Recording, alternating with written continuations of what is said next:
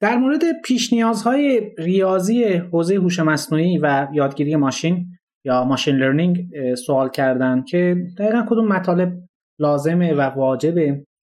ببینید نه تنها حالا تو حوزه هوش مصنوعی اساسا تو همه حوزه علوم کامپیوتر ما نیاز از ریاضیات نیستیم و این خطر وجود داره که ما اگر ریاضیات مورد نیاز یک موضوعی رو بلد نباشیم امکان داره که کلا اشتباه کنیم. یا درست متوجه نشیم یا دل سرد بشیم یا مثلا یه برنامه‌ای بنویسیم یا کاربردی رو پیاده سازی بکنیم که اصلا غلطه از نظر تئوری. همه اینها ممکن هست. لذا این قابل انکار نیست. نه صرفا در حوزه هوش مصنوعی بلکه در همه حوزه های مرتبط با علوم کامپیوتر حتی در خود مهندسی نرم افزار. اینکه چه چیزهایی لازمن. مثلا در موضوع هوش مصنوعی یکی از مهمترین ابزارها بحث تئوری احتمالات البته آمار یه پیش زمینه مناسبی از آمار لازمه. یه جاهای نیاز هست که یه مقدار تئوری اطلاعات یا اینفورمیشن تئوری هم ما بلد باشیم. خب همه جا لازم نیست ولی خب بالاخره یه اشرافی تو بعضی از حوزه ها لازم داره. یکی از موضوعات بسیار مهم کلا تو محاسبات کامپیوتری توانایی و تسلط بر مفاهیم جبر خطی ماتریس ها بردارها و محاسبات ماتریسی هست و بالاخره مسائلی که تو این حوزه وجود داره. یکی از موضوعات بسیار مهم بحث استفاده از روش های عددیه یا محاسبات عددی.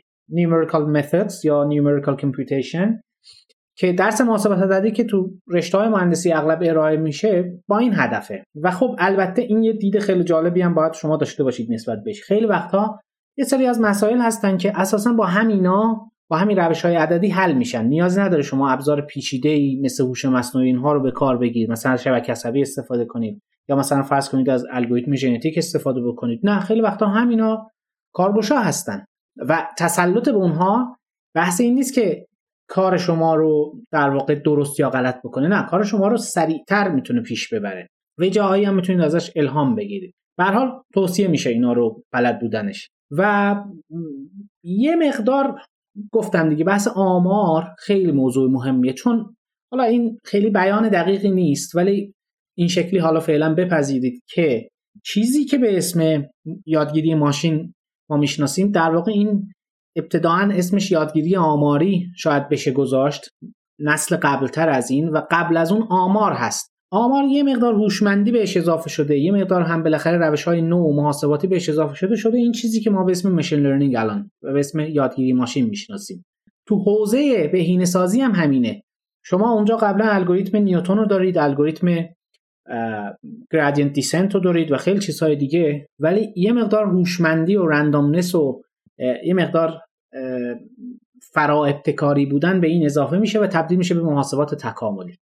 یعنی یه جورایی هوش مصنوعی رو میشه ریاضیات هوشمند هم نامید. روش های جدیدی که در ریاضیات هستن ولی دیگه نیازی هم نیست شما روش بسته براشون داشته باشید.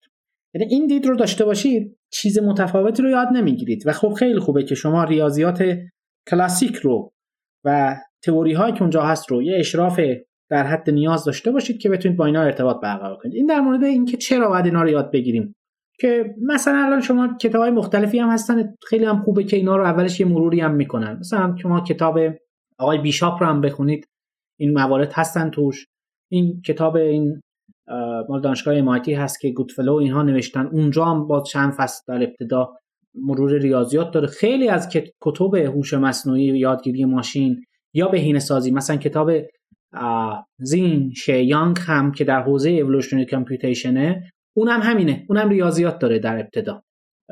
یا کتاب دن سایمون رو بررسی کنید اونم در ابتدا ریاضیات داره. اون تا هر کدوم خب بر حسب نیاز پرداختن بشه فکر می‌کنم یکی از این کتاب های کلاسیک رو شما در همون حدش بخونید چون خیلی ریویو کرده نرفته داخل.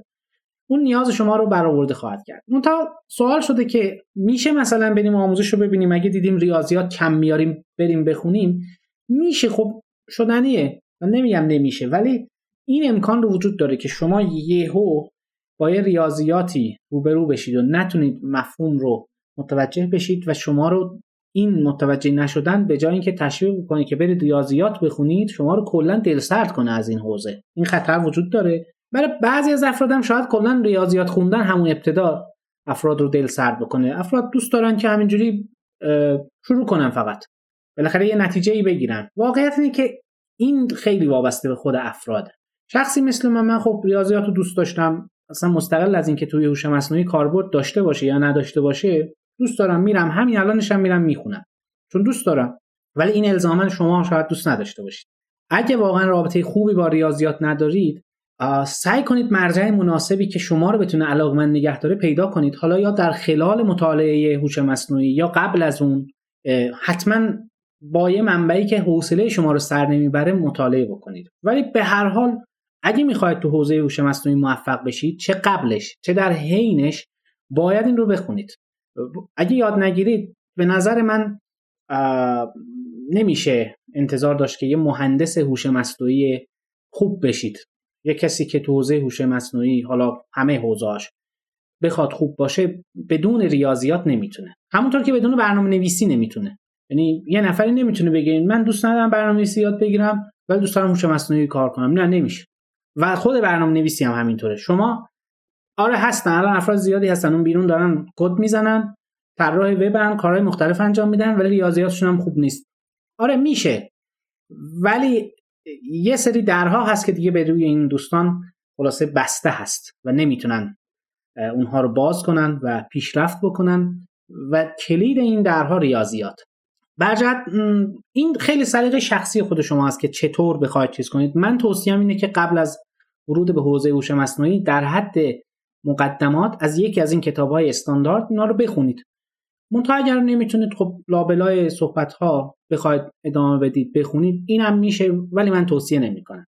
بعد ارزم خدمتتون که این کتاب هم چیزایی که چیزی که لازم شما نیست و نیاورده در موردش صحبت بکنه. یعنی مواردی که واقعا لازمن اونجا اشاره شدن. و خیلی هم خوب و خلاصه. یعنی این افراد خودشون صاحب تجربه هستن سالها شاید تدریس کردن با افراد مختلف نشست و برخواست داشتن می‌دونن که دقیقا چه چیزی لازمه. همین دلیل به این کتاب ها اعتماد کنید اولش بخونید ضرر نخواهید کرد. بعد همین موفق باشید.